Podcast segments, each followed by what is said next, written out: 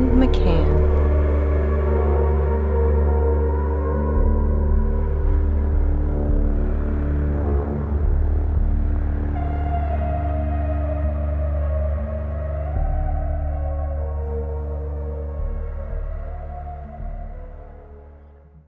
Welcome back to Chant It Down Radio, where we deprogram from the deprogram. Welcome. This is episode 245, and chantitdownradio.com is the website. And I'm going to attach this to a mini-series that I made many years ago called Raising Kids in the New World Order. This is part 4, and you could also place this episode with, I think it was episode 45, way back with Janice Barcelo. All this is related, and today we're going to look at a topic that runs really deep, but most people give it little to no thought. It's another embedded foundational wrong in our society, and that is circumcision. Just like moral relativism, just like vaccines are normal, like following authority is normal, like working all day in a cubicle is normal, like we talked about with police on the earlier shows, circumcision is also like that too. It's considered normal, but only because it is accepted by generational society doing the same thing over and over again. So maybe some of you out there might think, oh, I don't need to listen to this one because I'm not going to have kids, or I have girls only, or I'm not circumcised, so I don't need to listen, or I'm a woman, I don't have a penis, or whatever. But none of that matters, because we're going to talk about an ancient practice in our society that has huge repercussions. And to break this down is Sean McCann, the host of Waking the Dead Pod, Wake the Dead podcast, true speaker, artist, and third time on the show. So welcome back, brother. Welcome back to Chant It Down, Sean. Well, I'm glad to be here. It's great. And I've found you as a friend, and I'm very glad that you've invited me to talk about this topic, because it's very important to me in my life personally. And bodily autonomy, being an anarchist is like, and I know you're an anarchist as well, it's very important that we own our bodies. Absolutely. And this practice, it teaches the kid, the baby, that he doesn't own his body. It teaches him that someone can, right out of the womb, or on the second day or the eighth day or whatever, they take him away from the mother and they strap him down to a board and they forcibly remove part of his body. Like, you can't have this, you know? And it's the worst pain that anybody can feel. It's the most, all the nerve endings are there. There's like large blood vessels, and you know, it's trauma. It is trauma. Yeah, it starts. It's like, you know, a lot of people, as they're born into the world, are already traumatized by a hospital birth, and then you add that into the mix, and this stuff lasts for life. And we got to find ways. Well, I have 2 boys, and I'm lucky to have known not to do that.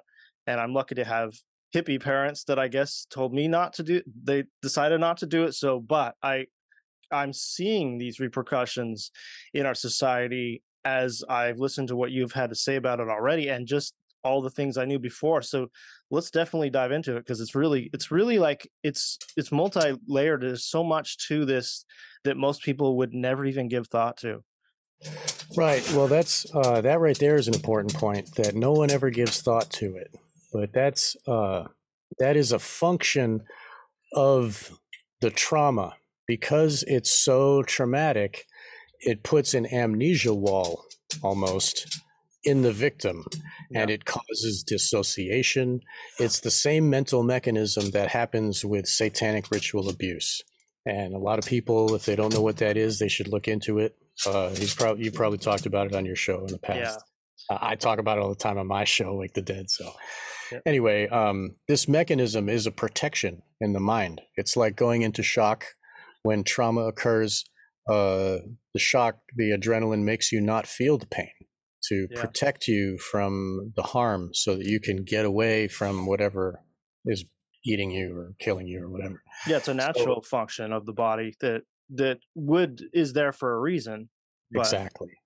And likewise, that's what this dissociation does, because the baby is held down, like it can't run and it can't fight, obviously. And so it's trapped there. And we have the fight and flight mechanism in our brain, but not even that can save us. So we go to a third option, which is dissociation. A lot of times the baby will look like he's passed out or he went to sleep during the circumcision. And a lot of doctors will be like, oh, it didn't hurt. He slept right through it. It's fine. But really, that was the kid. The soul of the child had to escape the body because the pain was so excruciating. Damn. Yeah. So that's okay. So it is. I guess I wanted to I wanted to start at a kind of a weird area, but because there's a lot of people that are in a tizzy about genital mutilation. Like, people get real mad about female genital mutilation. They get, right. Oh my God, that's the worst thing ever. Absolutely. It is. I mean, it's terrible. Like what the Muslims practice, you mean? Like, yes. Yeah. Yes. Mm-hmm. And I mean, they fully remove the clit. Like, it's horrific and disgusting. Yeah. But also male circumcision is male genital mutilation. Same thing. It's just as awful. And it's right. Forcibly holding them down. It's the same process, you know. And anyway, so everybody's mad about that. And also, there are a lot of right-wing people out there that are mad about the transgender push to have to convince children and the parents of those children to allow them while they're still young to mutilate their genitals. That's what, like, turning it into a vaginoplasty or whatever.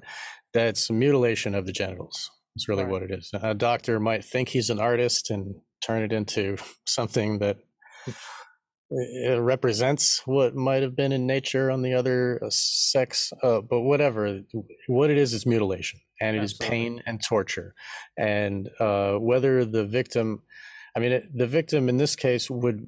is convinced through grooming and mind control that they should do that to themselves, which is at least one step better than circumcision of babies that can't choose for themselves. Yeah, but I mean, it takes all that mind control of Disney and the schools and all the porno books and stuff in the libraries. So it takes a lot of work to get them to do that. Parents with circumcision have to make that choice. And,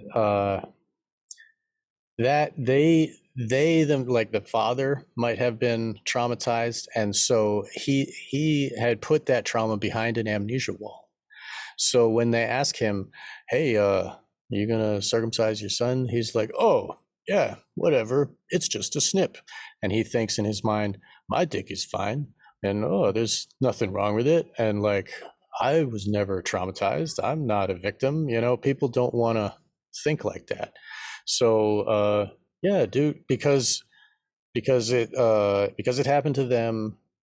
If they do it to their son, then that reinforces to them that it wasn't trauma. If they have to think about it, like, is this trauma? Then, and they don't do it to their son, then that causes them like internal, like, holy crap, I was traumatized. And then maybe those memories will come back. Maybe it's kind of hell to recognize, like, because they have to think about it themselves. Right. Yeah. Right. And the same goes for moms too, because moms love their babies and they don't ever want to think that they ever did that to their baby, you know? And so they create a wall too. Sometimes moms will notice the difference, and maybe then they become an intactivist and they go and spread the word that circumcision is wrong. But a lot of them, they don't get that far in their thinking, because they don't want to be the abuser.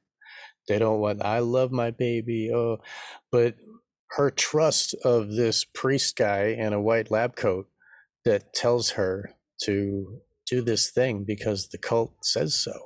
And then he lies to her and says, oh, it'll prevent penile cancer. It'll prevent HPV or AIDS or some shit. And it, all those things are, it's not true. There's no proof for that. No. And it's so like, all it does is damage the organ. It lowers its ability to function properly, and it removes all of its nerve endings. And yeah. That's why America has such trouble with erectile dysfunction. And that's why they care so much about how big their dick is. And because like it's been damaged, there was a piece of it was removed. It's like, so it's deep within us. And the males in our society have all been altered. Well, not all, but many of us have been altered. And in that, it changes how we are psychologically, even as adults. It changes us forever, and we stay that way. I'll get more into the psychological effects later. I have more about that. So this here, well, let me see if I can. Yeah, it's is it just America that, besides like out of the Middle East, just America that circumcises the most, or maybe more Western countries? I have no idea. Like, yeah, UK. America circumcises. UK actually doesn't circumcise anymore, because there was a study published that proved how traumatic it is for the babies, all the pain. Uh-huh. And they recognize that it's not medically necessary, and so they just stopped altogether. But there was only like 10 or 13% at that point when they stopped, and it was in like the 80s or something. And oh, wow. Right now it's America, Israel, and maybe one other, I think South Africa or something, where the majority of the males are. And the reason in America is because the American Association of Pediatrics is run by Jews. Uh-huh. And they want to make it look normal. And that way there's more acceptance of Jews, right? Because like they're always worried about people rejecting them and thinking they're strange and weird and like they have bad practices and stuff, but they do. I mean, circumcision is a bad practice. It is trauma-based mind control. It's evil. I think that society has a hard time thinking that a whole culture could be wrong that's been around for so long. That's, I think, a big problem people can't get past. But like, if it's wrong, it's wrong. It doesn't matter if it's 1,000, couple thousand years old, whatever it is. If it's bad, it's bad. And look, I have nothing against Jewish people themselves, but the religion side of it that pushes that, I do have a problem with. You know, like I have a couple of Jewish friends that are just people. You know, they don't really give a shit about a lot of that, but it's the cultural practice that is not a good norm. And like they're raised within this cult. I mean, and the cult, like, you must do these practices or else you're not a good Jew and we have to shun you. And there's all these levels of coercion that go along with it, you know. Oh, your grandfather and your father and your mother and like all this, like that's so like this huge weight of, you know, it's weird. And then the way that the Jews do it is they have a big party and everybody goes and witnesses it. So the people that all the males in the room have all had it done to them. So when they witness it and they hear that baby scream, it unlocks within them. It reoccurs. The trauma is like their mind is reminded of their own trauma. And then they go into dissociation.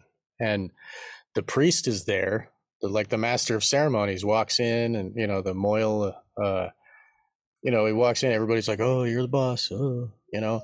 And he's basically a monster that they are allowing to attack the most vulnerable in the room. And like everybody has to hear it, and they all have to stand and watch. Yeah. And then they go, I mean, an adult will have gone to many bris ceremonies in their lifetime, so it's keep recurring, and it keeps them in this state of like subservient to the monster who might suck the blood out of my penis, you know. The metzitza is what it's called. Like they suck the pain and fuse blood. And that's basically adrenochrome. I mean, isn't it? Exactly. I mean, yeah. Yes. Yeah. Yeah. Because there's, I mean, there's a lot of, there's the adrenaline because they're feeling the pain. There's other, humans are drugs, like we produce endogenous drugs, and that can be like it's in our blood, then it's going through our blood while we are being tortured. So that if they harvest that blood, they can use it for their ritual and they can use it as a drug, you know. And there's a practice ancient Jews used to do, this blood libel. And that is a bloodletting of a child. Usually they, in the, you know, in the history, they always say it's like a Christian boy, like, you know, like what Crowley says, like a 7 or 8 year old, like male boy of, you know, whatever. And they'll bleed him. They'll like cut lots of little cuts so that he doesn't die. And he's just feeling all this pain and it's like excruciating to tie him down. They bleed him, and they circumcise. On a lot of times, they'll cut the foreskin because there's a lot of blood there too. And, yeah. There's Simeon de Trent is a famous one. There are a lot of instances where Jews are caught doing this, or you know, just the circumcision itself is so horrific to many Gentiles that they're just horrified at the whole culture. And I mean, I feel it too. It's like, holy crap, how do they do this to their own babies, you know? So in that sense, it's always like, oh, the Jews are bad. I think that is a big reason why people instinctually hate the Jews, because of how they treat their own babies. I mean, I don't hate anybody, you know, right. They're victims too. You know, I was held down and abused the same way that they were, you know, and I'm not a Jew. Like it's just, I came from the Boston area and it was like 90% up there. Like everybody, yeah. But anyway, Catholics do it too, right? Yeah, they do. Even though they're not supposed to. Because it's like, when I was in Europe, I went in this old church and it was creepy. Well, one thing was creepy is they still had caskets cemented into the wall there, like by the podium. But then I went in the back and there was this big dish. And I guess it was where they performed. I think that's what they said. They performed circumcision. Wow. The energy. It's not the baptism. Building, it's for circumcision. Yeah. Wow. Yeah, I think so. And it had a drain, but the energy in that place was so bad that we just left. I mean, it was part of the actual tour. We weren't actually trying to go to the church, but they, for some reason, they thought it would be cool to go in this historic church. It was not cool. And I don't know, but I all that stuff, that Gothic stuff is I don't know, personally scares me. Like I feel like, ooh, this is this big institution of of darkness. It's highly occult. Yeah, there's a lot of occult. Yeah. Yeah. So I'm going to share this here. Now I'm going to try to find it. This is the documentary, What Is a Woman by Matt Walsh. Identifies as a woman. Let's see if we can find. I think it was during this interview. No. Where is she? As a woman. This one. He's not actually a woman? That's correct. Male. Okay, so where is she? She's talking about this dude, John Money, who did the first. Really is one. Then there was people would debate on if the nature of the child is like if the child grows up from nature or nurture, if that's what really gives the person his personality or whatever. And this John Money guy thought that it was nature, or I mean not nature but nurture, like what we input into the kid, it's like a robot. It's gonna, you know, it will be that when we're done, when he grows up. And here, I'll turn it down here. So this, he had the idea that if you change the sex of a child before they're 3 years old, then they can grow up as a healthy, natural opposite sex. and it won't harm the kid's psychology. And there is a family which had a in 30,000 people, and one. Yeah, there's a family who had twins, and they thought there was a problem, and they said that the kids had phimosis. And was it like a burned penis or something? Yeah, you've heard this story, right? Yeah, I went over briefly on this show, but it was John Money. Yeah, well, I'll let you show it here. Here, I'm trying to find. I should have clipped it out, man. I thought I might have. Here, actually, we'll just skip that part, because I'll just talk about it, because I thought I had a clip that was like right there, but I got the whole movie and I had to scroll through. I'm sorry, everybody. No worries. Basically, Matt Walsh is like got this crusade against the genital mutilation of children, and I agree with it. It's great, good for it, good on you. Keep doing the great work, you know. Yeah. And so he made this movie, What Is a Woman, and it became very popular. And his show blew up, and he got recognition for his opinions. And in this movie, he talks about John Money and this family. They had twins, and they believed that the kids had phimosis, which is like when the foreskin is adhered to the glands, and they think that's a problem. But actually, that's because they don't even understand the biology of their own bodies. Like when a child is born, the foreskin is always fused to the glands. That's how it's built. That's how it should be. It's like a hymen. It doesn't like separate from the glands until it separates on its own. Like when they're 13 or something is an average age, and it starts, and then the gland starts to be exposed, you know, because they're starting to have, and because they're becoming pubescent, you know, it's supposed to stay fused the whole time when they're a baby. And doctors think that you got to pull it back and clean under there. Yeah. They're like, oh, this won't pull back. We got to give it a circumcision because it's 5 months. So like these parents were told, oh, there's something wrong with these natural penises that are working perfectly fine. And the parents are like, oh, well, we got to do something. And so they brought their kids to these doctors, and the method that they were using to circumcise, they were using this like hot iron to cauterize the foreskin. And there was a malfunction with the iron, and it burned the entire penis away. Mm. Like, it burned it away all completely, had no more penis. And that's common. You can lose a penis there. I mean, like botched circumcisions happen every day. So that's another thing parents should think about. Yeah. Because your kid might not even have a dick. So, and so they're horrified. And then they didn't circumcise the other twin. And so then then it turned out the kid's dick was fine. He grew up fine, normal.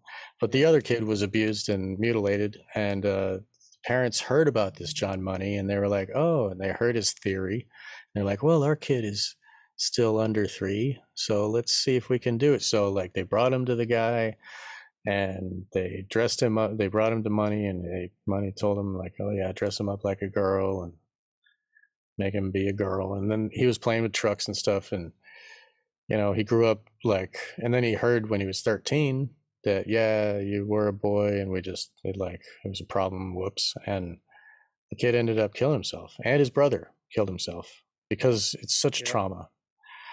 And so this was highlighted in this What Is a Woman movie, because it's such a horrific story. And that was the beginning of turning children into the opposite sex. Like, that's where it started. And I just wanted to bring it to everybody's attention that it started with the mutilation of circumcision. If that child wasn't circumcised, then none of that would have happened. And they would have had to find some other story to be the experiment. Yeah. You know, maybe it wouldn't have turned out the way it is now. Maybe we wouldn't have Disney trying to teach kids like you can change and change back and it's no big deal, you know. So so now, because I got kind of a personal vendetta about this guy, because this is what he says here. Turn it up for you people to listen. So this is his opinion on what we are talking about today here. Cannot quite do justice. Here, wait. Hold on. As I said, words cannot quite do justice to the enormity of the evil here, the depths of the evil. The people who are pushing this and promoting it are, as I have said many times, and I believe with every fiber of my being, these are among the worst human beings, the ones who are pushing it and promoting it and doing it to kids, are among the worst human beings who have ever lived on the planet. That's true. People that harm kids like that are the worst human beings. And he's talking about the turning kids, the doctors that cut up little kids and turn them into the opposite sex. So this is his, you know, declaration of how evil it is, right?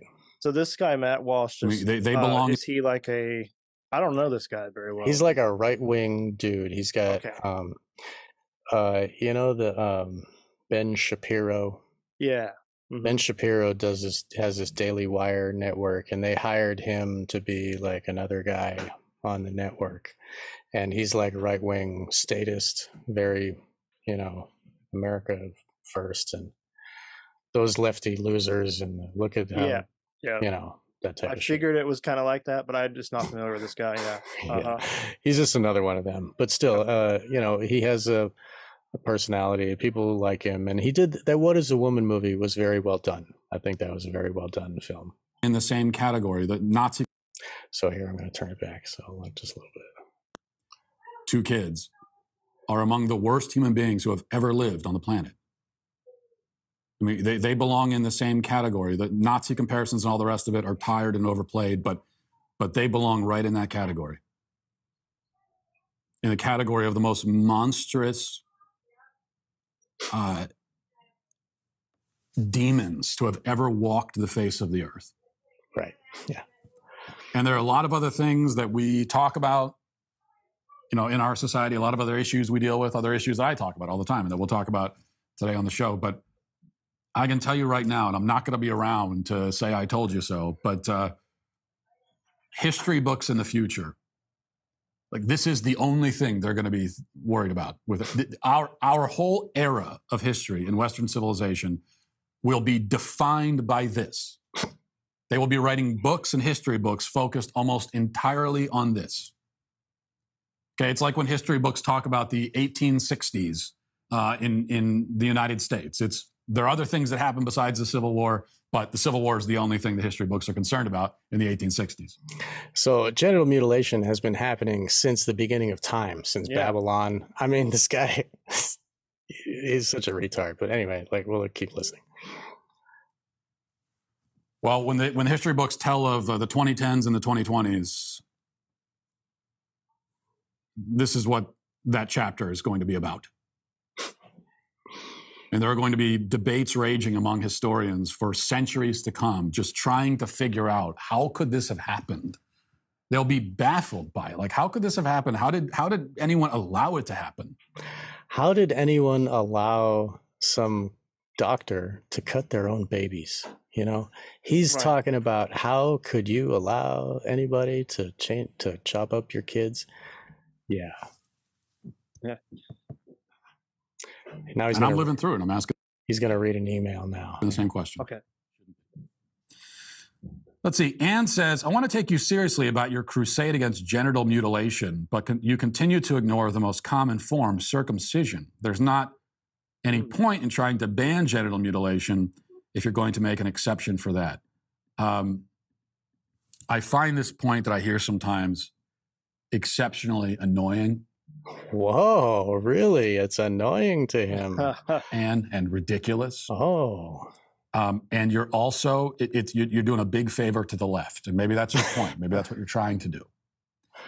So it's okay to cut babies like this, but it's not okay to cut babies like that. That's what he's saying. And yeah, if you think, exactly, if you think that cutting babies' penises is wrong, you're just helping the left. But this is exactly an analogy that they want to make. Oh. In fact, there was someone, I think it was a Tennessee lawmaker yesterday on Twitter, said that our attempts to ban these things in Tennessee is an infringement on the religious freedom of Jews. Oh, it needs to have the freedom to chop our babies because we own our baby. We have domination over our babies because the religion has domination over us, and our religion has been doing it since before it was Judaism. But it shouldn't be wrong, you know? Right. Can't be wrong. Like, because he has sons.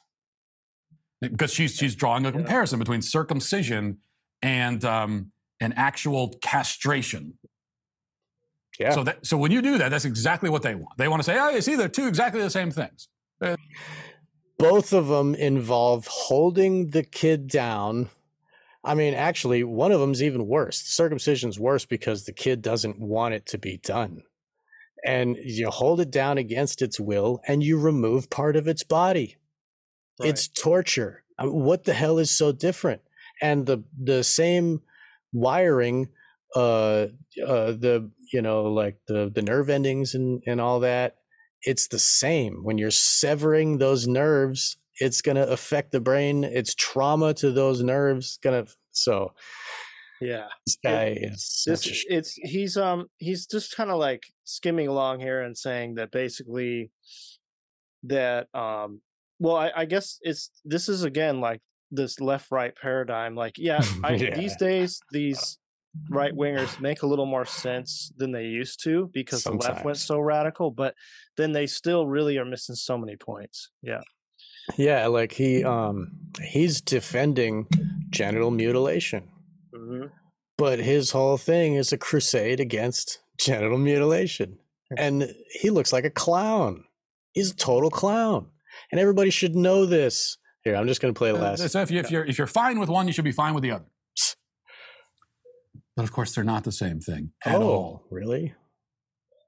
Okay, can you see the difference between?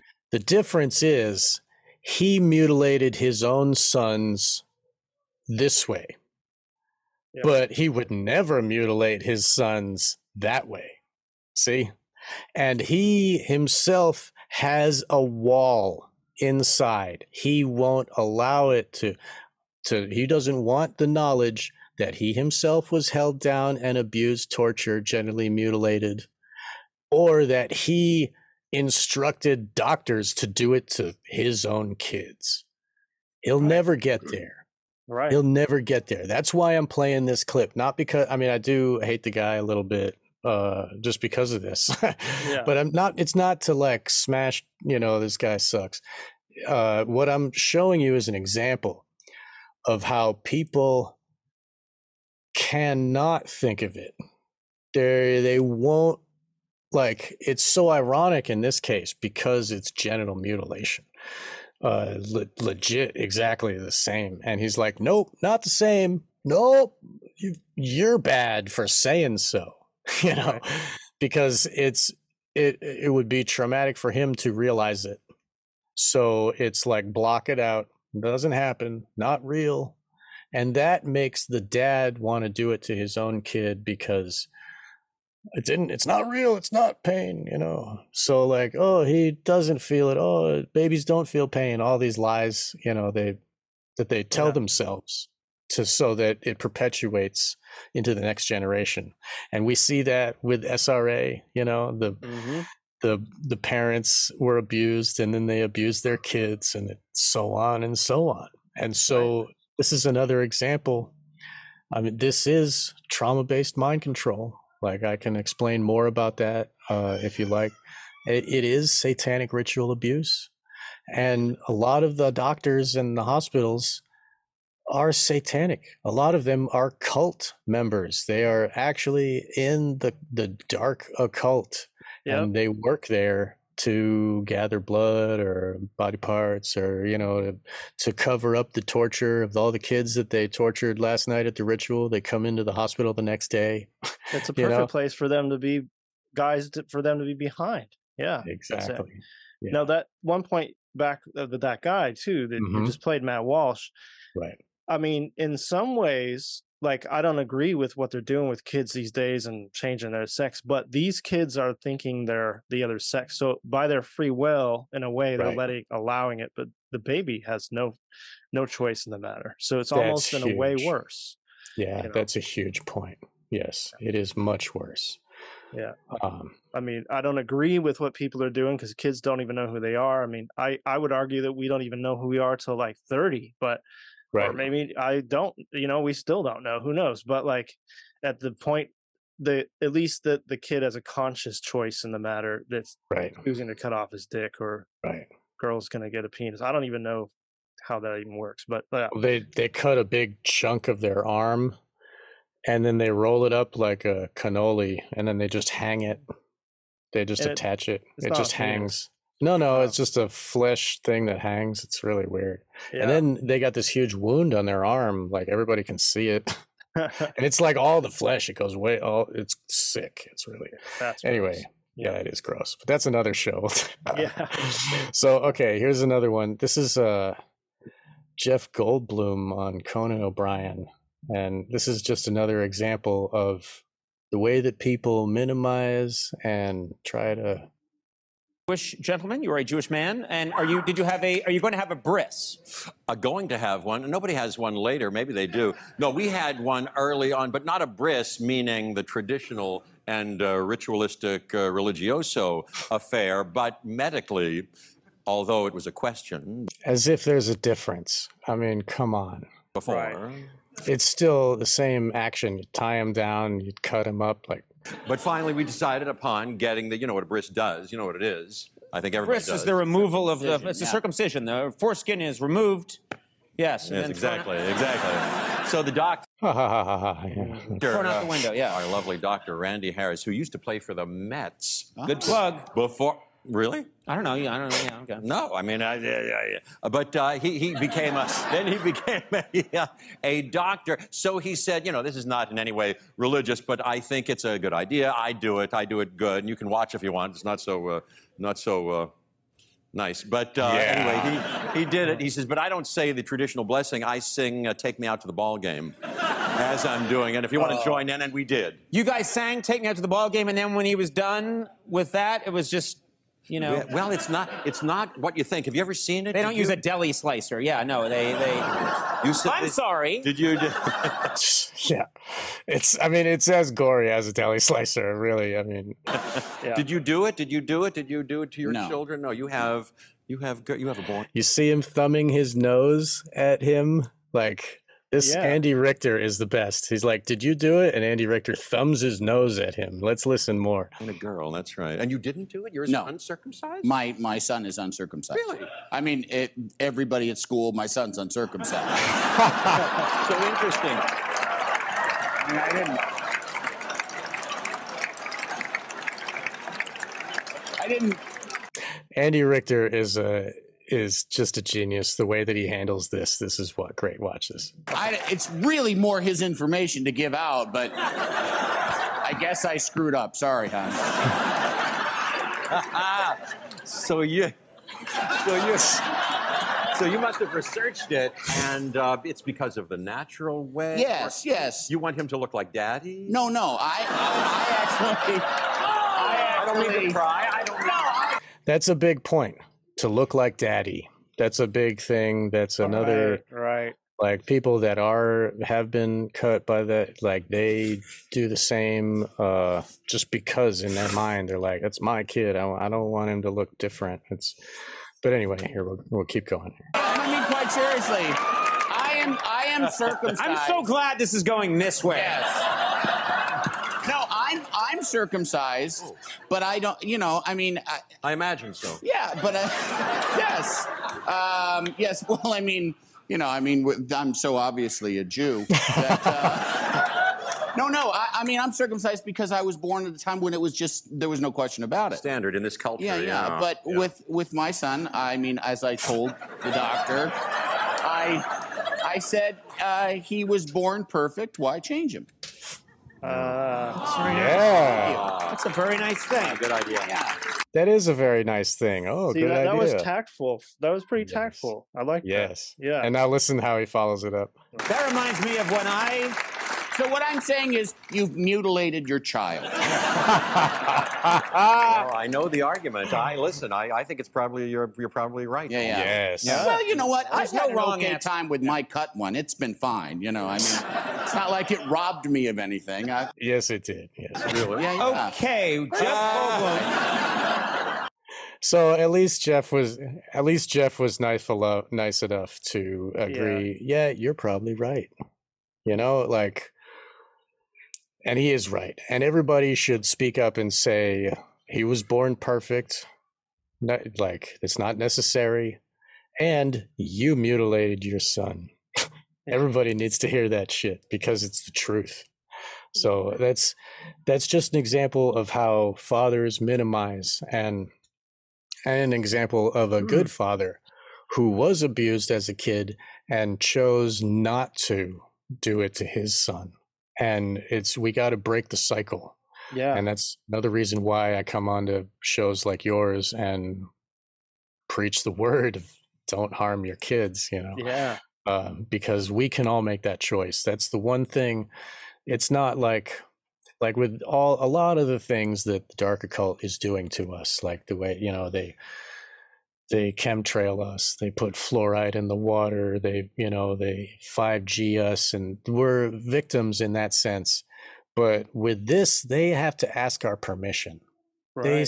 We have to give our free will consent, because in this age, we still are stewards, or, you know, own, I guess, in legal terms, the baby.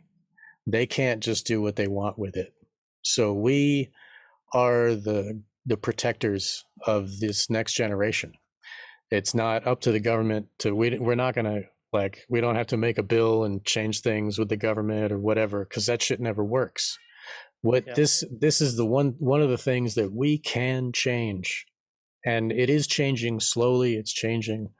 When I was a kid, it was like, you know, a lot more people were being circumcised than they are now. So the trend is waning. People are slowly waking up, and so we just got to keep pushing the message and keep bringing this. I be honest and real personal. I remember growing up, like, asking other kids when I was little if they were, and I started to feel like an outsider. I didn't know what it was, but thank God. But still, yeah. And that's one of the things, like, a doctor will try to convince a mother to do it, and he'll say, oh, he might get made fun of in the gym locker room when he's 12. And that's a perfect reason to mutilate my child's genitalia. Oh, yeah, okay. Right? Yeah. I mean, and it's just to think, like, how many people are actually going to, like, other than your lover, there's not many people that are going to see your dick. So it's like, it's pretty hidden, you know, you're not out there comparing, or at least I never was. So, you know, I don't know many people that were. Yeah. Well, I mean, there's weirdos everywhere. But, yeah, there is. Yeah. Sure. So, like, so here, wait, I got some more. I did a presentation with my wife, Jennifer Rose, and it's titled, His Body, His Choice. And we played some clips in that where there's parents. Maybe we don't need to play that one. Everybody should just check out my channel and look at that presentation, His Body, His Choice. Yeah, I'll check it out. It's about 70 minutes. It's like, we did that for Shattering the Illusion, which was a conference presented by my friend James Cordner. And we put this together, and it's really good. We go into, we go deep into how the people can't recognize that, you know, it's blind to them, and so it perpetuates. And so that point is a little further explored in that presentation. So I invite everyone to go listen to that or watch that. Yeah, that sounds cool. Awesome. I think more people just don't really think about this. That's what it is. But it runs really deep. Yeah, it runs as deep as it gets, because the baby doesn't have a self yet. It's still in a sense it doesn't have a personality yet. So in a way, it's almost like a multiple personality already. You know, it goes from one state of existence to the next and doesn't remember between, you know, like it's happy, it's hungry, it's wants to, you know, it's wet diaper and like all these different things. And it can go from one, like, so it, a baby kind of in a sense, it doesn't have a self, and it's building itself from the beginning. And the core of it is all the subconscious input that it receives in the first 6 or 7 years. And the very beginning of those 6 or 7 years is where the very core, very, very core of the self is structured. Yeah. So if you can attack the brain and the self of that baby before it even is a self, it incorporates into its mind distrust, and the dissociation reaction is like all of a sudden it realizes, oh, I can dissociate. Like, so it teaches the brain to dissociate. It causes distrust with the mother. It breaks the bond. It changes the brain chemically. And the brain never goes back to baseline configuration. It changes us forever. And then when it's so young, it makes us like, we believe that's part of our personality, you know? And I guess we're going to talk about I've got a clip from Ron Goldman, who wrote the book, Circumcision, The Hidden Trauma. He talks about the psychological effects, long-term psychological effects. And I guess I'll play that towards the end. Sure. So what circumcision is, it's a lot of pain, it's torture, but really it involves the separation of the foreskin, of the prepuce from the glands, the head of the penis. And so that is held on to, it's sealed together, much like your fingernails, in the same way that your fingernails are attached to your fingers. It's fused the same way. Yeah. And so like they rip that apart from the glands. Mm-hmm. And then there's different mechanisms. A lot of times there's like a bell or that fits down over the head, and then they pull the foreskin up over that, and then they put a clamp on the outside, and it tightens and until it just separates the skin away. There's other ones where it involves a knife, and so then they cut away the skin, and then the wound has to because it's a wound, it'll try to retract again. And so the remnants of what's left will kind of curl up onto the head of the penis. And sometimes that will heal to the head of the penis. So the mother or whoever has to retract like pretty much every time they change the diaper. And it's a open wound in a dirty diaper, which is so retarded. And babies bleed out a lot because they don't start making blood clotting elements in their blood for first couple days. So that's why they give all babies vitamin K, because it helps their blood to clot. And they think that, I mean, so like this helps the clotting up from the circumcision, but some babies don't have circumcision, but they still give vitamin K to everybody so that it covers up the truth that circumcision causes sudden infant death syndrome. Kids bleed out straight up. Like babies will scream to death. They won't breathe anymore and die while the procedure is happening. Yeah.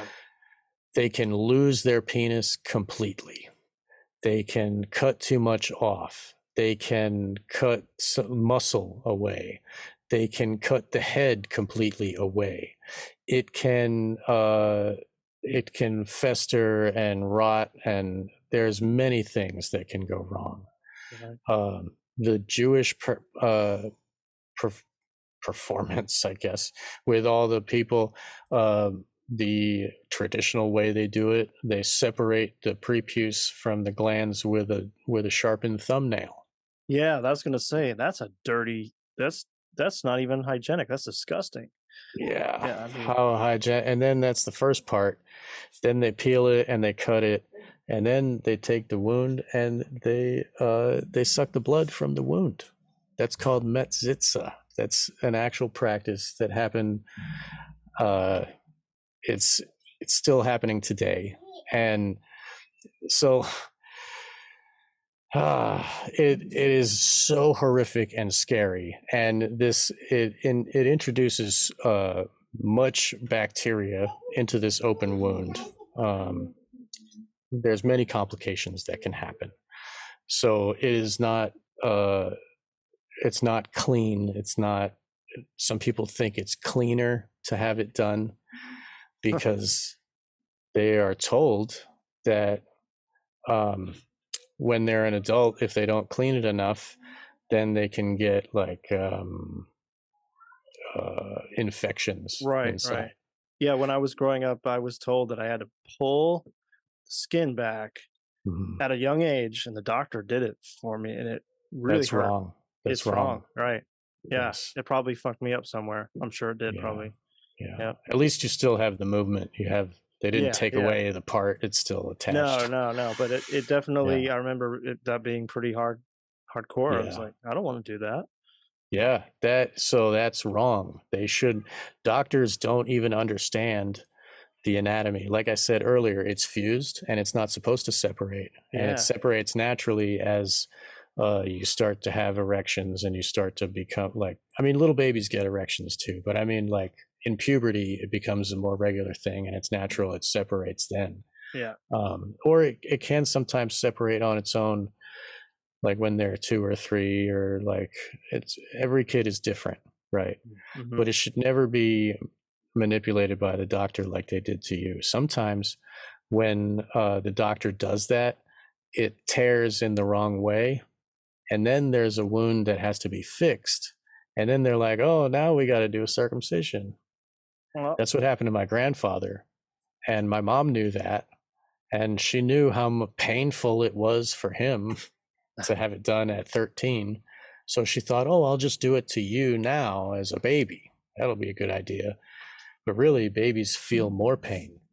What was I talking about? Separation. Okay, the separation of the prepuce from the glands, and so that it shouldn't be done by a doctor, and a lot of doctors think they have to do it, but they don't even understand their own body, because that piece was removed. Like, a lot of doctors are males who were circumcised, and even back into the like Victorian age and then the 1800s and stuff, like, circumcision was done to rich children, which even more corroborates with the SRA, because, like, rich kids are traumatized to turn them into psychopaths. What were you saying? I was hoping that weed whacker wasn't coming in. Somebody's. Oh no, I don't. Okay, good. I don't hear that. Okay. Good. Okay. Yeah. Sorry about all the edits you got to make now, but I didn't hear it, right. So it's okay. Minor. Okay. Yeah, okay. Cool. So rich families in the 1800s would do it to their kids. So it was almost like a woman who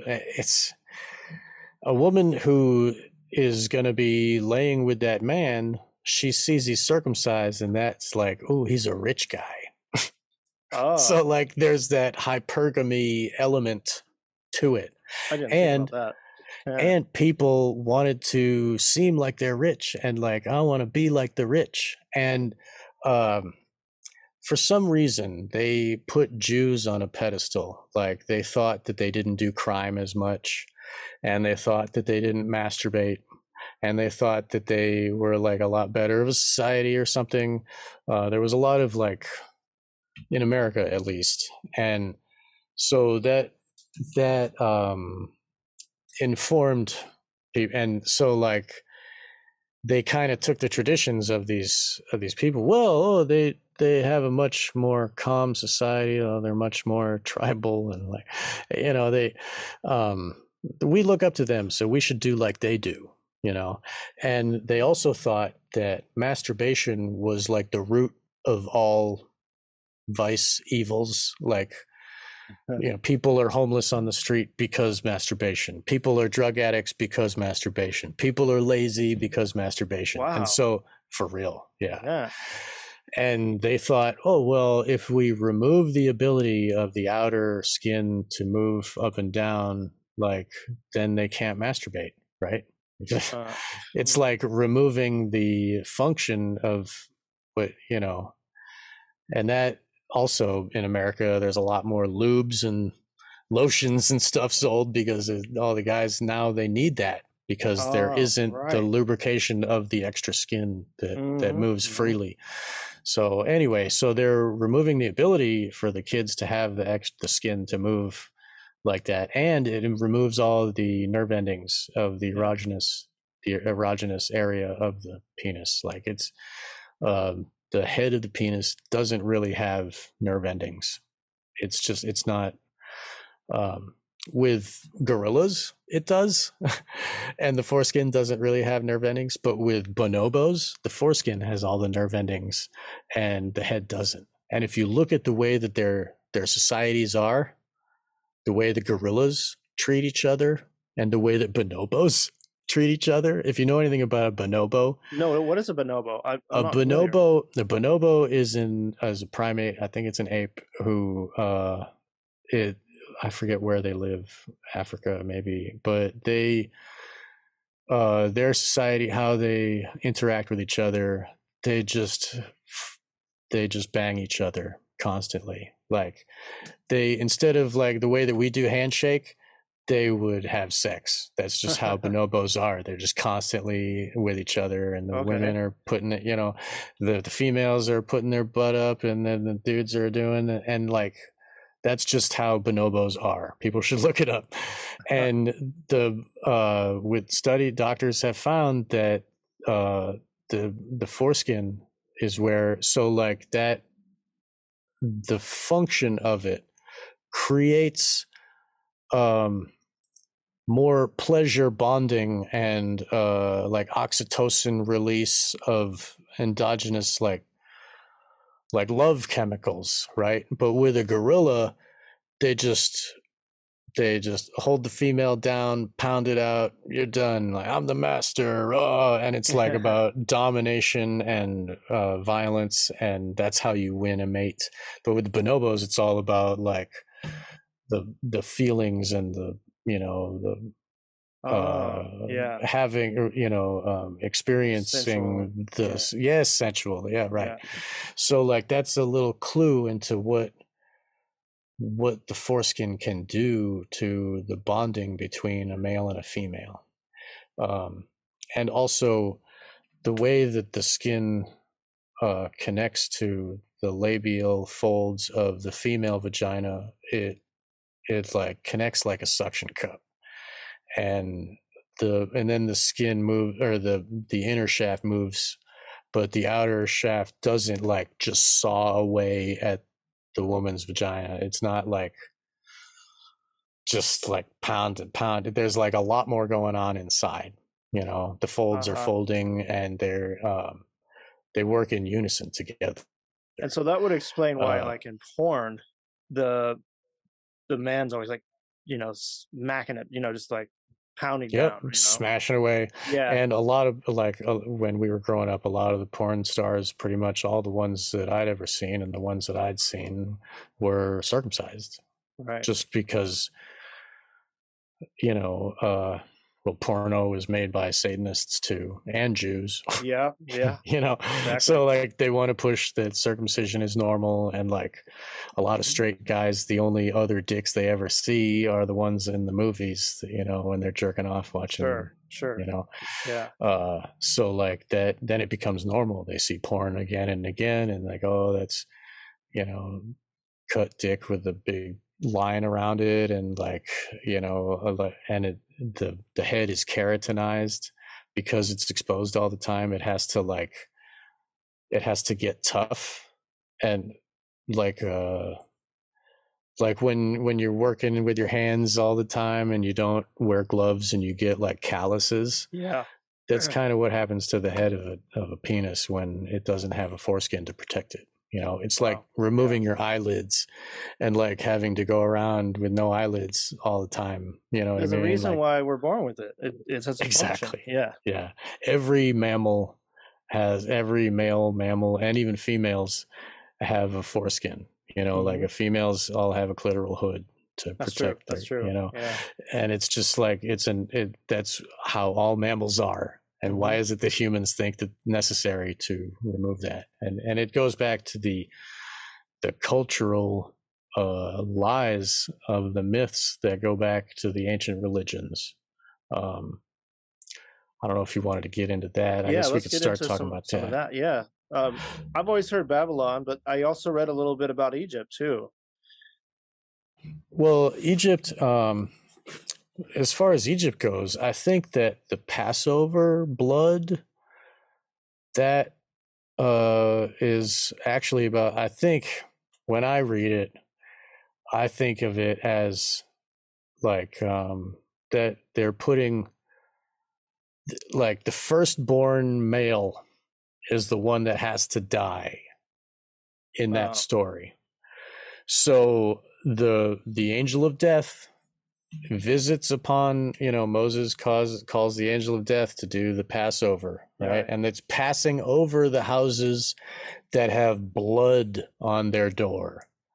So all these houses did the blood ritual, and their firstborn son doesn't have to die. Yeah. So think about that, really. So if you understand about the beginning of Yahweh cults, Yahweh, even in the book now, Yahweh says, on the 8th day, sacrifice the male, the firstborn male of your cows, of your chickens, of your own blood, your own children.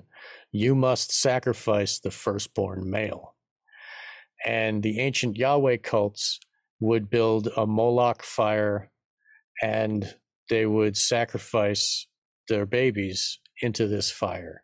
And that was ancient infanticide. It's basically ancient birth control, you know. And they would do sex rituals at certain days, and then these sex rituals would create babies, and these babies were fed to Moloch, like the fires of Moloch. And Yahweh is Baal. Yahweh is the Lord of the Moloch fire that they are sacrificing those babies to. So we know about this from the Canaanites, and we've seen the Tophets with the bones of the babies burned. Yeah. So this is the truth. And so this is the beginning of Judaism. And Judaism and the Yahweh cults adopted it from other tribes. Like, it came from before. Like, so this sacrifice of the firstborn male on the 8th day, that is what Yahweh requires. That's part of it. So when the Passover ghost of Angel of Death is visiting Egypt, it sees that those certain houses did the blood ritual. So it is ritual magic. It's ceremonial magic where they do, the blood is involved, right? Yeah. And then we can look at the Jesus thing and like, oh, they drank his blood and yeah. that whole, but we don't need it. But anyway, so the story of Abraham, you got, he was going to kill his son, Isaac. And then the angel says, no, don't kill him. It's okay. But God wants you to chop the end of his dick. And then he's like, oh, okay. And then Abraham does it to himself. And he's like, everybody that's a Jew has to do this. And in a way, it's like, it's a substitution for killing the baby. Instead of sacrificing the baby all the way, you get to keep the baby, but you just sacrifice the manhood of that baby. Yeah. Yeah. And in the old days, there was a lot of infections and the kid could die, and like circumcision was pretty brutal, you know? So in a way, instead of attacking the result of your own fertility, you're attacking the fertility of the next generation ahead of you. And, here I've got a, well, I was just going to say this Yahweh character. I mean, I've always questioned this guy. I mean, he's obviously one of these gods with a little G, you know, these right. one of these Nephilim or these Anunnakis or whatever they were, because this is not coming from divinity. This is like a jealous god, right? You know, all the emotions of this god certainly don't sound like something coming from the all-knowing. So I've always question it, especially the Old Testament of the Bible, just because it's all built off this Yahweh character, if I'm correct. I think the whole thing, just about. Yeah, right. Yes. And like the reason America circumcises is because we are so enmeshed, I guess is a word, with the Jewish people. Right. Hollywood also. Yeah. Yep. Mm-hmm. And the government and mm-hmm. all the people that abuse children, you know, like abusing kids goes like circumcision is abuse to children, you know, pedophilia is abuse to children. And when they it creates a lack of empathy. It helps to create a psychopath in the victim. We might get into that later, but sure. So talking about here's a quote from Leonard Glick. In summary, the father offers his son's foreskin a bloody sacrifice for what may have been a substitute for child sacrifice, because it's performed on the 8th day. Even now, a Jewish baby, they're allowed to be with their mother intact for 7 days, and then on the 8th day, they gotta take the foreskin off. That's the rule. And the 8th day is when Yahweh took the firstborn male of every Yahweh adherent to that religion.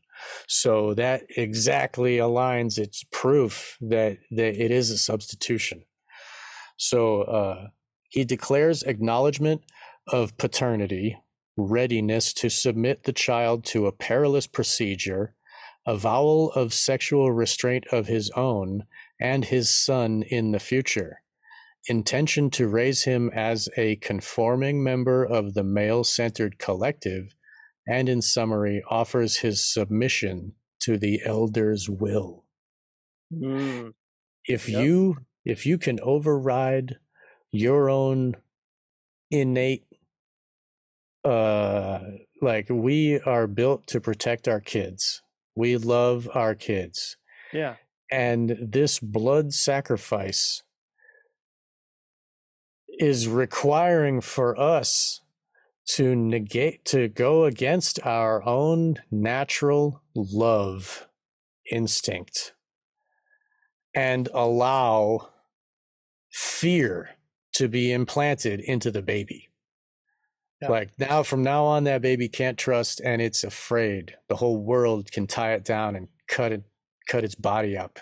And that's huge, really, when you think about it. Yeah. Yeah. I mean, and that love, like the love of a parent with its child, that bond of a mother with its baby is so important to the world. Like that's our first relationship. That's the primary relationship. And if you look at all the psychopaths in history, like all the really wacky ones, they all had mommy issues. And this like cuts away the bond between the mother and the child. Oh yeah. You know, a lot of circumcised kids, they won't latch to their mother's breast. They just stare off into nothing. Sometimes they cry incessantly, cannot be consoled. And then the mother just gives up trying to console the baby. Like, oh, nothing I can do. And then that further divides. Oh, then when the baby sees the mother's not even going to try to console you anymore. Like, oh, now I'm totally alone, you know? And that fear and loneliness and disconnection is the worldview of that baby. And then it grows up in the religious orders and it has to follow orders and it has to, you know, comply with the priest who sucked the blood out of its wounded penis. I mean, so, okay. That's pretty fucked up. Yeah, I can't, that's all I can say. Yeah. Yeah. So like that, it is trauma-based mind control. Yeah. That's why like the SRA, satanic ritual abuse, requires the abuse of babies. You have to abuse them while they're young for the function of the brain to be wired the way that they want. Right. Like it's not like they're all perverts. I mean, they all are perverted because they're psychopaths. Their brains don't work properly and, you know, whatever. They're perverts and evil. But it's necessary to rape the kids. Like that's why they need to have kids for the ritual. They need to have kids to murder in front of these other kids that they're trying to program. They need kids to have blood, you know. That's why they're getting all these Mexican pregnant women and just shipping them over the border, you know, and like putting them in. It is a currency, and it's beyond money. It's like this is what the dark occultists trade in: blood and organs. And it's some of the blackest pill stuff. Yeah. But really, if they can make satanic ritual abuse light and put it on everybody, then that's perfect for their mind control. Because I mean, look at 9/11. That was trauma, and they put it on all of us. Thing over and over again. The building getting hit. Yep. That's right. Never forget. Never forget. Yeah. Never forget. Right. And it became part of us. And then now we think of like our worldview has changed and everything is different now. Like it's a new normal, you know? Yeah. And like, it's, that trauma and that ritual of 9/11 has changed all of us because we saw the trauma. We experienced trauma light just watching, you know? Yeah. So this circumcision is SRA light, you know, like Bud Light as opposed to the regular, you know. It's like satanic ritual abuse given to almost all the males of our society, and it's considered normal, just like the dark occult considers killing babies and drinking blood is normal. Mm-hmm. It's routine. It's considered, the name of it in the hospital is routine infant circumcision. It's the same as like ritual infant abuse, you know? So yeah, it is. And like I said earlier, the mental, walls that become created are similar to SRA, the way that it functions in the brain. I've recognized that is true, and others have as well. There's many books about how it's a bloodletting sacrifice ritual, and we all know that those rituals are done for the purpose of influencing the minds of others. I mean, Satan, Lucifer, whatever might exist, there may be non-corporeal entities that they're making pacts with and doing whatever. Yeah. They may be true, but really the blood, the pain, and the trauma affects the minds of their victims, and the other children that are watching those kids get sacrificed are affected. That traumatizes them too, just like we had to watch the people jumping out of the buildings on 9/11. That traumatized us, just like those kids that are watching the other kid get murdered. That's trauma. Yeah. And so like it puts us, and when we are like, when everybody is traumatized, it creates a bond, like a subconscious bond of like, oh, we're all victims in this victim cult. And that's another reason why it's so like fused with the Jewish culture, because like it creates an us and them type mentality. Like we are a cohesive cult of victims together. Yeah, totally. And I wonder what that has to do. Like if you think about the American male, and you might put them out there with the rest of the males in the world that don't circumcise, at least as much in their culture. I wonder what the difference might be. Maybe we're a little more violent. I mean, just I don't know. I have a clip I can play here. Let's see if I can get it going. It seems like that would make sense in a way, because there's already some deep trauma there, and exactly. Yeah. So that moves us into the next point, the last major point that I wanted to get to. And like any other questions, just go ahead and cut me off and like the pun is terrible. I didn't mean that pun there. But yeah, just interrupt me, you know. Just got it now. Just interrupt me, you know, and like speak up like I'm easy. Yeah. Right. So here, I'm going to share screen there. This is Ronald Goldman, who wrote a book titled Circumcision, The Hidden Trauma. And he goes into the long-term effects, the mental effects, psychological. This is a little clip from a movie, American Circumcision.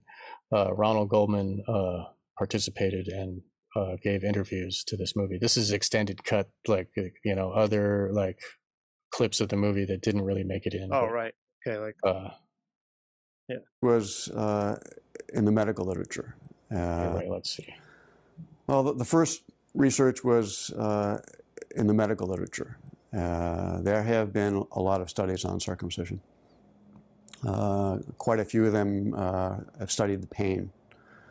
And they found that there's no question that this is extremely painful for the infant.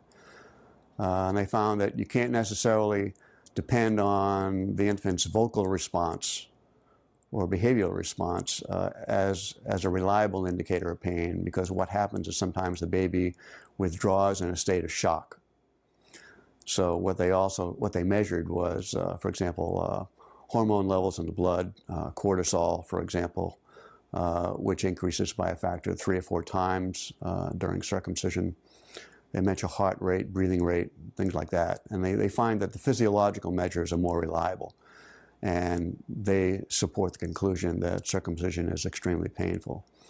So there's that part of it. There's also, there was some literature on behavioral changes in the infant after circumcision.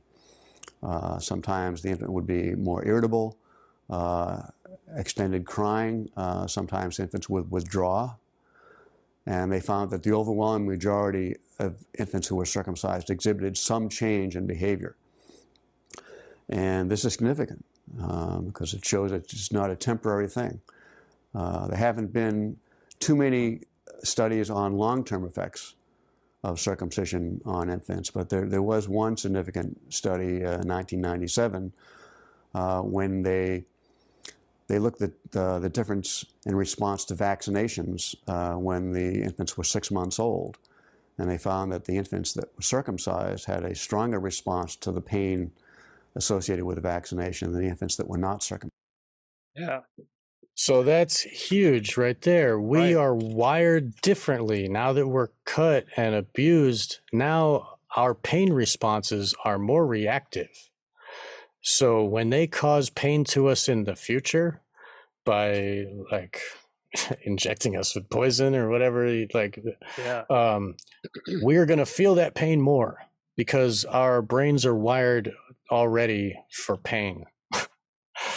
So here, like that, we're going to keep playing.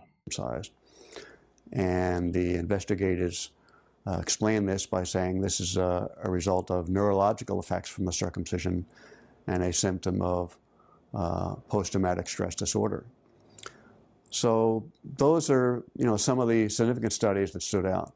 But in the psychological literature, very little, if anything, on this. So that's where I chose to do much of my work. I started looking at definitions of trauma. For example, the American Psychiatric Association publishes a manual, diagnostic and statistical manual of mental disorders. And in there they define trauma. It's an extreme experience. It involves fear, helplessness, and can sometimes involve torture, extreme pain, and they also categorize symptoms of post-traumatic stress disorder. And there are three groups of symptoms, so to speak. The first group includes things like re-experiencing the trauma, having physiological responses to anything resembling the trauma, or psychological upset. For example, some men get very uncomfortable just with the word circumcision. It has actually a bodily effect on them, the psychological effect. Other men have told me they're very uncomfortable around knives and scissors. So that's an example of symptoms from the first group. The second group involves avoidance and emotional numbing. So these symptoms would include things like avoiding anything that relates to circumcision, avoiding even saying the word, avoiding any articles or information about circumcision. So I view this not just as a symptom of circumcised men, but it's also a cultural symptom, because culturally we tend to avoid information about circumcision, learning about circumcision. We can talk a little later about how the media avoids reporting on circumcision. But basically, we avoid the topic and learning about it. And the emotional numbing connected with this can become a generalized kind of a response where people have a general lack of emotional expression. So that's talking about the second group of. That's another thing that they're trying to do to us. I mean, look at, they want us to lose our emotions and our ability to feel, sever us from our limbic system. You know, they you know, like think about the dark occult. They sacrifice their care. They do cremation of care rituals, and they it creates a psychopath if they can remove our empathy. You know. Yeah, and the PTSD he mentioned too. That's a word I've been just thinking, like, what is this? Oh yeah, it's PTSD. A lot of people are going to have that through our whole society. Right. You know? Yeah. Yeah. I mean, it's like post-traumatic stress disorder. It's like that's the desired reaction that the dark occult wants from us. They want us to be shell shock. That's, you know, so that we just don't do anything. Like, oh, we're deer in headlights whenever there's somebody wants to attack us. We're just like, and then they roll right over us. They, you know, do their whatever ritual. They, you know, tell us whatever lie, and we just accept, oh, I guess that's true, you know. It's that way now. Like, you see people wearing their masks now. They're scared. They're, I mean, like, the cases are climbing. Oh, no. You know, I see it a lot now. It's like, again. It's like they're wired that way because of the last 2 years and because of the trauma of wearing the mask and having all of us shun each other and hate each other and like not go to work. It affected us all, and it put us through a certain amount of trauma. So now some people Not all, thankfully. Some people, once they say the word, oh, we got another variant, the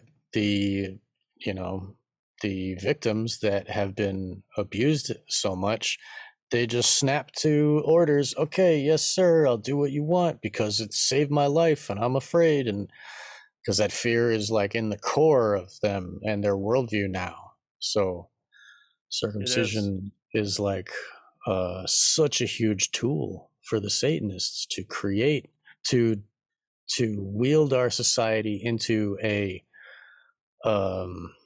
into Satanism light, you know, like what Pasio talks about with like how a lot of people, because of the structure of society with the money and stuff, they are de facto Satanists because they're chasing money, and this whole structure is built by Satanists to, you know, to make it an evil place. You know what I mean? Like because little we Satanists. Go along. Yeah. Yes, little like Satanism lit light, and for everybody to, and then once everybody is immoral and wrong, and once everybody is traumatized the same, then we'll all agree to, okay, yeah, we're all evil. Let's just be evil together. Yay, Lucifer. You know, like it's kind of simple, but it's kind of the gist of how it goes. Post-traumatic stress disorder symptoms. And the third group includes things like irritability and anger. That's me, dude. I just and the last one, the avoidance and the emotional numbing, like it's just you know. And then I don't mean to talk about myself, but let's just keep going here. And there, I've heard from men quite directly how angry they are about being circumcised, and that some of them even carry on some hate in connection with having been circumcised. I counsel a young man was very angry at his parents for choosing to have him circumcised, even though he's had conversations with them. They've said they're sorry. Just very difficult for him to get over his anger at having been circumcised.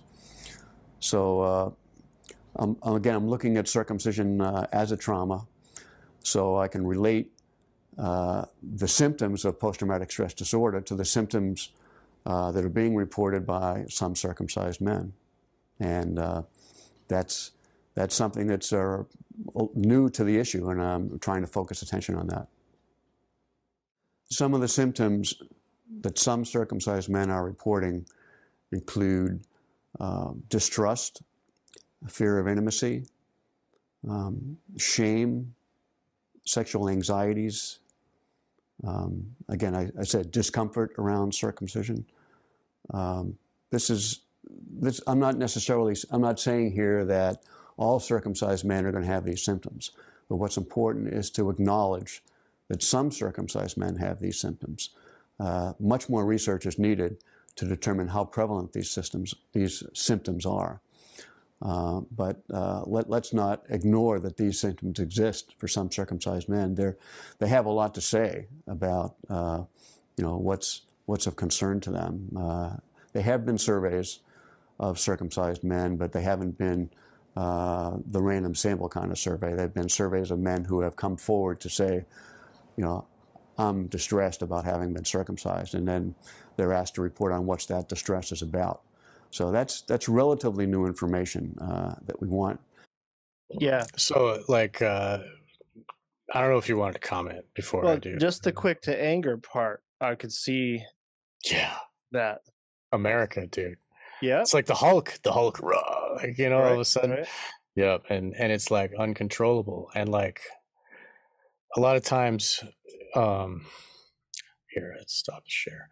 A lot of times, in like with myself personally, I'll like something that is traumatic to me or is emotionally distressing to me, I will try to not feel it, you know, and then if somebody's confronting me with something that I don't want to face, I'll react like, I gotta defend myself, you know, and then the anger comes up as like a defense, and I'll just like cut a person down with my words, like rah, and I get like, and when I first started doing shows about this, like I just put out episode 93 of my show, and like when I was up to like episode 21, I was trying to get Jennifer to go on the show with me, and she's like, so finally I was like, I did 20 episodes, damn it, I'm gonna do this. So, and then I went and I did it by myself, and I just yelled at the camera,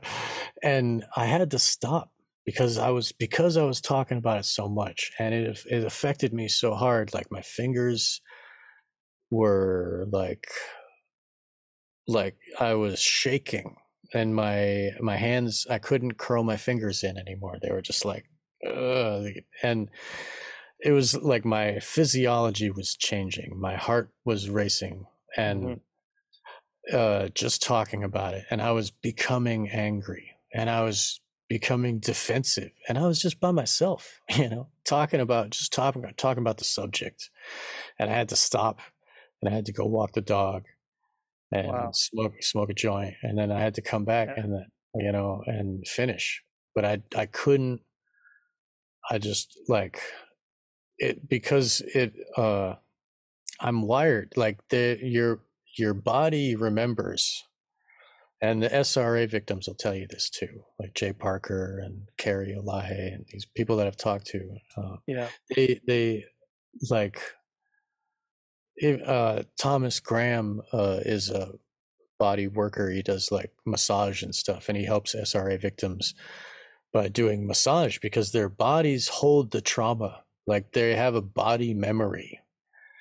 And so your body will react without your brain being able to control it, because it's trying to protect itself. It remembers, even though you don't remember when you were a baby, It remembers. Yeah. It does. And it reacts against your will. It's just wired that way. And yeah. So I've got one more clip of Ron Goldman.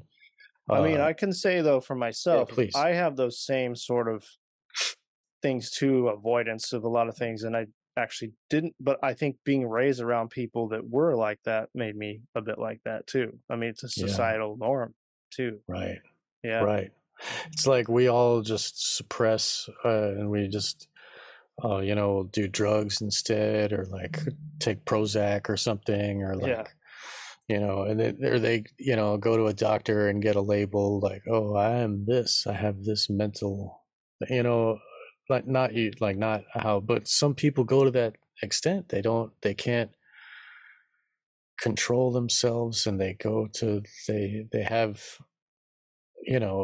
there's a lot of traumas that we all experience trauma. It's like,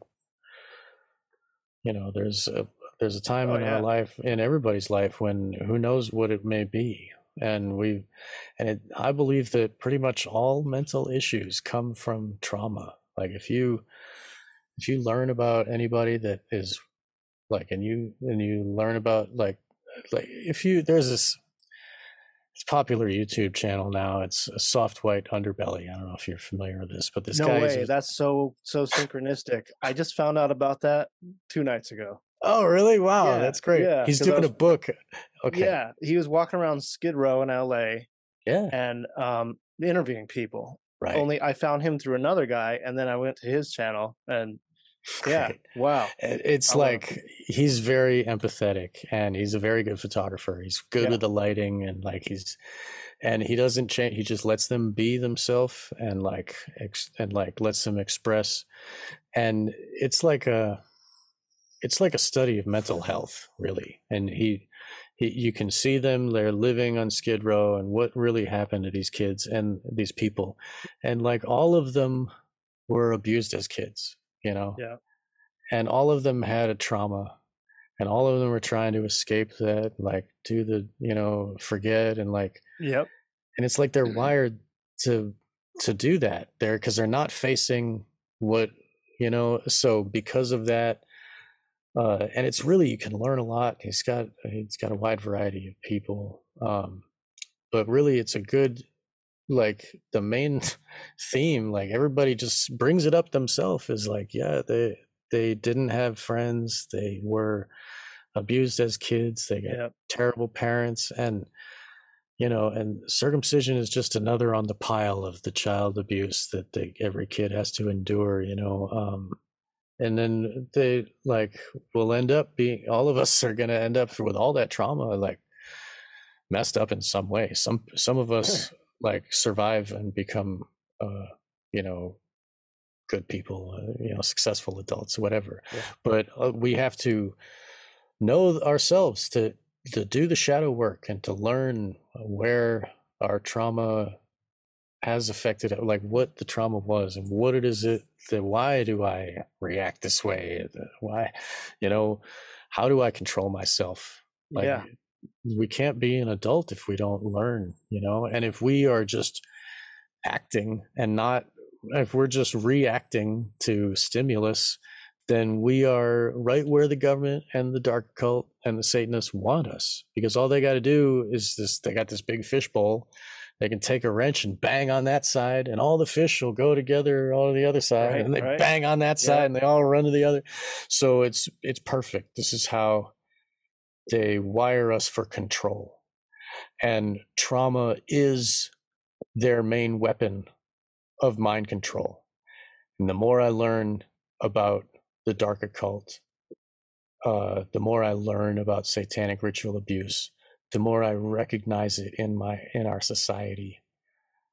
It is, like I said, Satanism light, you know, it's a lesser version. I mean, they're not, you know, dragging us under Disneyland to rape us and, you know, yeah, yeah. this would, like they do to Kathy O'Brien or something, but they are traumatizing us all. Yep. And circumcision, if they can convince a mother to give her baby away to this dark occult priest who's gonna chop the, like, given the most pain, you know, then they totally have that person under mind control. Yep. Just like if they see you, if they can convince you to wear a mask on your face, even though it says on the box, this does not protect against virus, but the yeah. news says like you should do it anyway. It's like proof that they are totally under mind control. Right. So like, that's why the ritual of the bris milah, the, you know, with the grandfather holds down the legs and the father holds down the arms of the baby. And then they allow the dude to like mutilate the child that they're supposed to love and protect. And then everybody claps and they all have snacks. You know, it's so evil. It's sick. Yeah. Yeah. So I got one more of okay. Ron Goldman was at a screening of American Circumcision, which is a great documentary everybody should see. Yeah, I got to check that out myself. Yeah. American Circumcision. Yes, I think it was on Netflix for a while, and if you want, I'll send you the file. Yeah, sure. Direct to your email. But everybody should check it out, American Circumcision. And Ron Goldman was participating. He gave interviews, and this was a live screening from Boston, Mass. And he was there to give Q&A with the audience after. And so this is a little segment I clipped out. It's about the psychological effects, long-term effects. So here we go. One second. It's crazy to think how many people are walking around with trauma. I mean, we can't avoid, the world is, it's a school for the hard knocks. We can't avoid everything, but like this extra satanic trauma.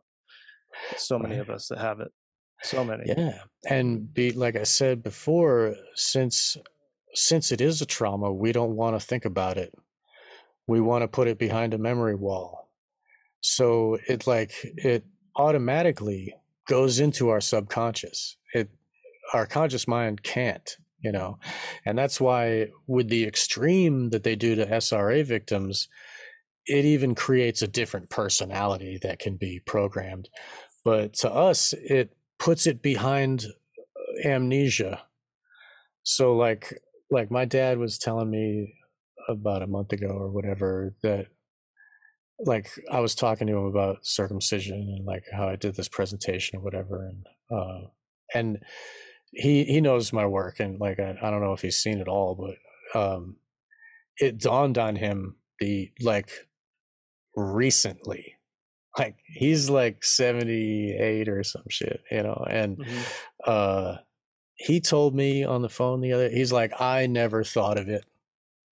I never even thought of it. And I've got two brothers, like we've had three boys in this, and he never thought of it. And I forgive him. I forgive my mother. Like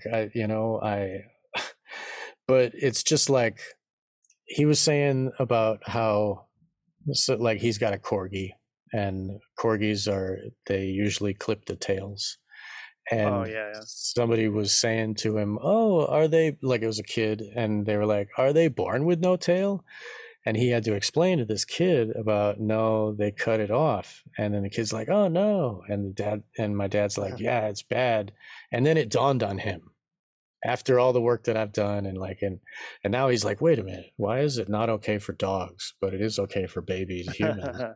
And then he finally thought about it, you know, and it's so important for like, for people, even people that aren't going to have kids, or maybe they're old, or even they got a vasectomy and they're never going to have a kid, but everybody talks to each other. And it's very important for everybody to understand and to think about it, because this amnesia wall happens. People don't think about it, and it keeps happening. And, you know, and like same thing with the child abuse and pedophilia, like everybody keeps it a secret. Nobody talks about it, and it keeps happening. Yeah. You know, it has to be exposed. People have to know the horrific trauma that it is. And then like, you know, stop, basically stop allowing it to happen. Yeah. So here, this is some of the Q&A with Ron Goldman. Psychological stuff that men face on this in terms of like how men heal around this issue, because there's not a lot of resources for men. Sure. This is a trauma. And my primary book is called Circumcision, the Hidden Trauma. And the trauma is an overwhelmingly painful experience. And we tend not to be very sensitive to infants' feelings, because we don't remember what it's like to be an infant. And it's a lot more comfortable for us as adults to deny that we're causing any pain, let alone trauma, to an infant. So this trauma has various aspects, and one of the most serious ones, it disrupts the relationship between the child and the mother. That is very serious. That is our primary relationship. Of course, we grow and develop inside our mothers. There's a connection and relationship before birth. So for a child to go through a circumcision, the child learns instinctively he cannot trust his mother to take care of him. He doesn't feel safe with his mother. His mother is not sensitive to how he feels. She's allowed this to happen. So he has to repress those feelings. Sometimes infants withdraw in shock. Now, when one represses feelings, it has a general effect, as I said briefly in the film. That means we're insensitive to a lot of feelings, not just the ones about circumcision, because we need these defenses to keep the circumcision horrible feelings repressed. So we grow up as men who are circumcised generally having less sensitivity to our feelings, because those defenses are there holding back the traumatic feelings. And when we're less sensitive to our feelings, we're less sensitive to others' feelings. Reduces our empathy. And there was a preliminary research study on this, studying the feeling sensitivity of men who are circumcised compared to men who are not circumcised. And they found a significant increase in insensitivity for men who are circumcised. And it makes sense psychologically. It even makes sense instinctively. How can we survive this kind of thing without repressing our feelings? And then that's going to have a generalized effect on us as human beings, being sensitive or insensitive to others. So we have a cultural problem here. We have a cultural trauma. And generally speaking, you know, there's all parts of the spectrum here in terms of human sensitivity. But generally speaking, we tend to be less sensitive to the feelings of others in this country than, you know, say the European countries, where where they're taking care of each other a lot better than we tend to take care of each other here. You know, we tend to be more competitive. We tend to be thinking about our own welfare and what's in it for us, rather than how can we provide for the general good, the common good. So he just described that America is satanic and doesn't have emotional connections to others. Like that's, yeah. Wouldn't you agree? I would agree. And that competitive behavior. Yeah. I always thought maybe, you know, someone could probably pin it on capitalism or, you know, something like that. But honestly, it's just in America really that it has that really like insensitive and competitive behavior that's really ramped up. Like, I agree. Yeah. Yeah. Yeah. And if you look at the Wall Street and, you know, and look how that is. And, you know, everybody drinks coffee here and everybody works like 12 hours a day. Like, and capitalism is a great idea if it was actual, like if everybody had equal standing and there weren't huge corporations, you know, it's the capitalism that we have is almost the same as China, you know, what do they call that? I'm drawing a blank right now, but yeah, it's like capitalism. It's way morphed. Yeah. Crony capitalism. Yeah. And like, and the idea of, oh, I can be rich too. Like it makes us keep on like running the wheel, you know? And if we suppress our emotional pain, then we can get up and get out there and keep working, you know, like, it's survival. Like we're in a traumatized world and we're all trying to survive here, you know, because it's rough out there. And if you like, I'm paycheck to paycheck, you know what I mean? And, if I slip up, then, oh shit, there's no food, you know, it's a tough world. And so, yeah, there's a lot of traumas from all angles, and we have to compete to survive. And we're raised in these schools where we have to compare ourselves to all the other kids and like, look, I have an A and you have a B and I'm better than you. And like, and then you gotta, and everybody's the same age group. And so they all have to compete for attention from the teacher. And there's a lot of levels. It's so messed up. And you know, the popular kids and the preppies and the jocks and the nerd, all these categories people fall into. And and like, oh, I was traumatized like this and you were traumatized like that. And like, oh, you don't look the same as me and I'm going to make fun of you or whatever. Like it's the tribalism and competitiveness and like gnashing teeth, you know? Anyway, we'll keep talking here. Yeah. Keep going with the clip. So, you know, again, there's very little study about this, because we in this country we want to find a study that shows a benefit for circumcision. That's the study that gets the funding, that's the study that gets the media attention, and the study is to look for the negative effects. You know, who's going to pay for that? So we do the best we can based on our resources, but it's very difficult. On the other hand, do we need a study to find out whether we should be doing this or not? Just watch a video and trust your gut, trust your feelings, trust your common sense. Mothers, trust your maternal instinct. It isn't that difficult. Can men heal from this, from that trauma you said? To varying degrees. And I think the most effective therapy is experiential therapy. No talk, in my opinion, no talk therapy.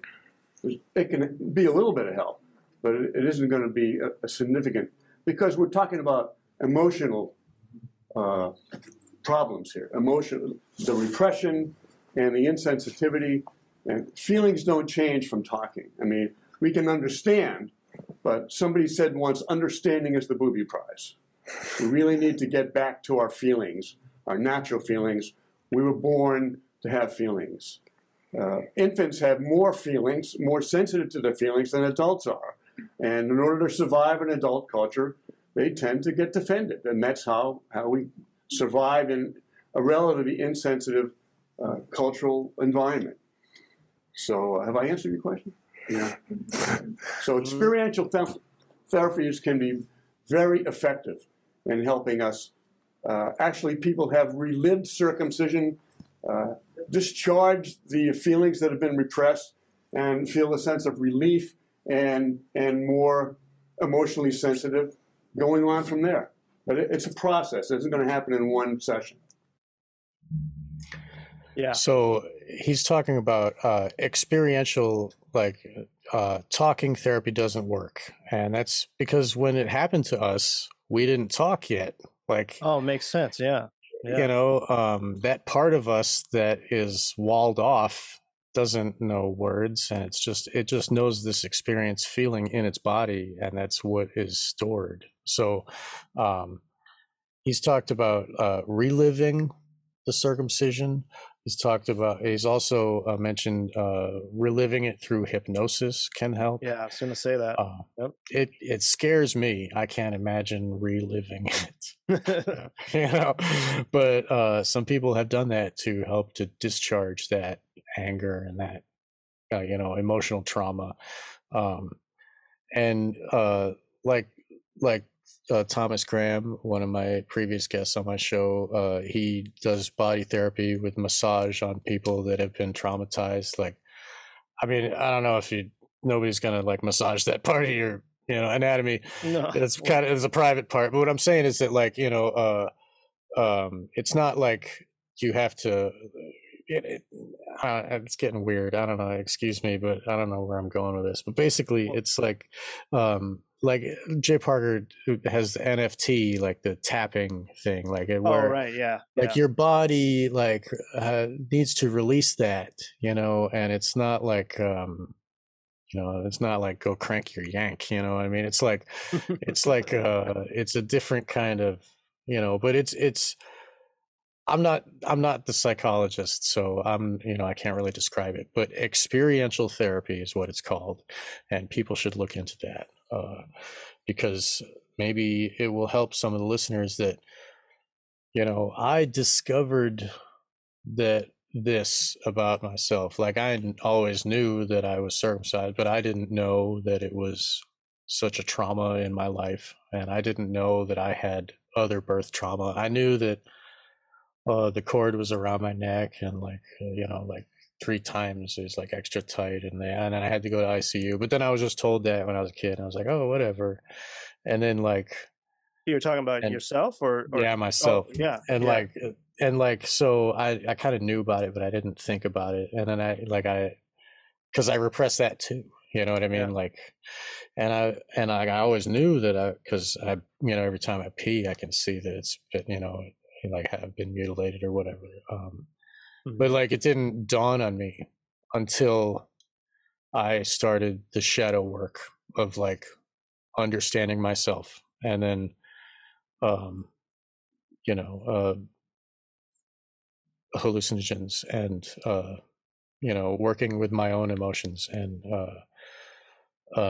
thinking it out, and learning more about the mind and emotions and trauma, and learning more about humans and how we work, and discovering my own problems, I guess.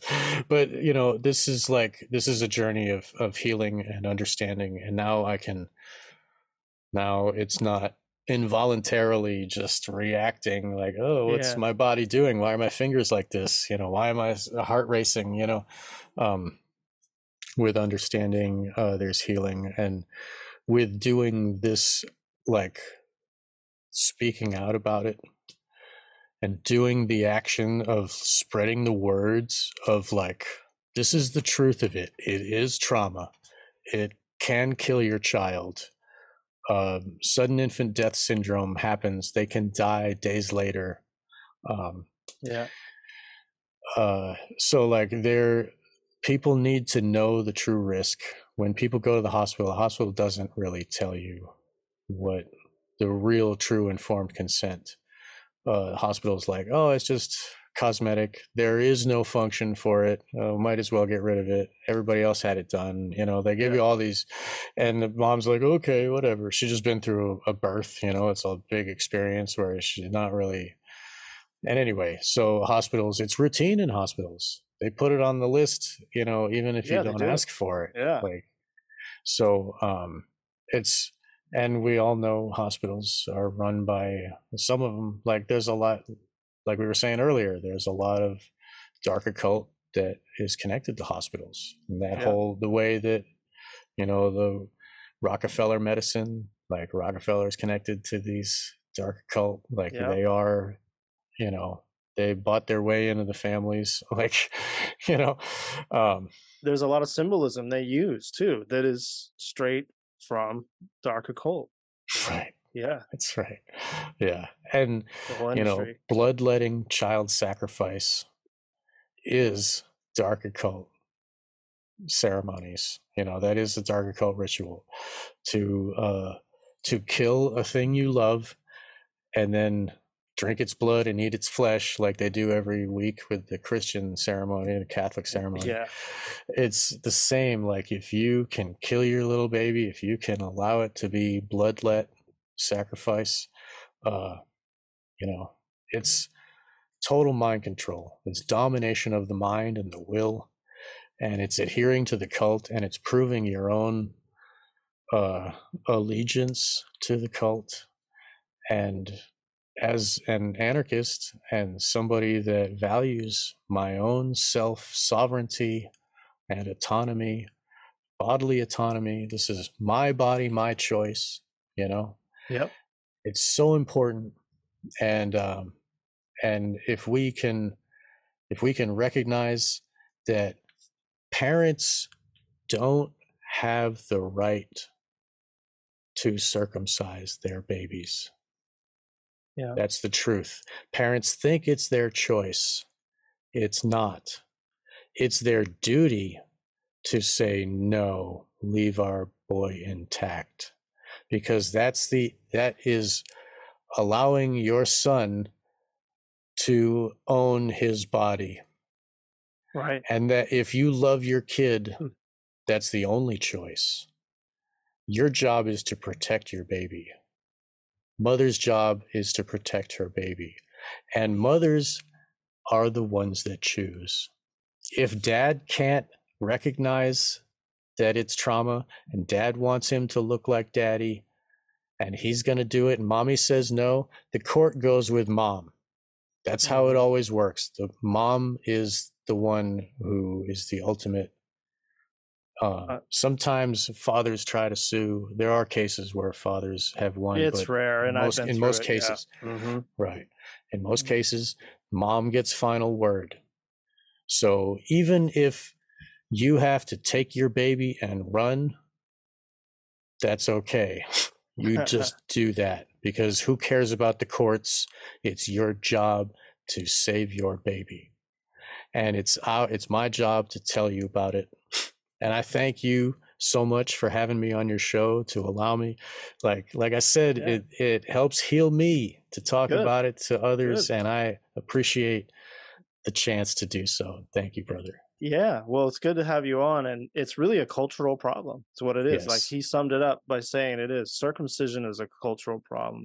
It's just one of those deep hidden factors that are in our deep hidden causal factors in our society that contributes to this suffering that we don't need to experience on planet Earth. That's right. Yeah, it's the worst suffering. Babies feel 3 times more pain than adults. Yeah, yeah. They don't have any way to get it out. It's right. And it changes them forever. Like I said earlier, they are, and what we do as a society to the most helpless, to our own family, to our own loved ones, is a very good barometer of how loving a society we are. Yeah. And if we're gonna mutilate our own babies, whoa, we got to pump the brakes and go the other way, because we're just repeating. I don't want to be, I don't want to be in a society that thinks it's cool to chop up little babies. You know what I mean? It's up to us to change it. We can do it, though. I mean, we can make a whole new society by avoiding so many of these things, and hopefully we can. And hopefully this is just one of those many things that are in society that we ignore and just accept. And it has to be. We have been. But yeah, your listeners now can't ignore because they heard it. It went in their ears and now it's in there. So they just heard 2 hours of circumcision, so they should know.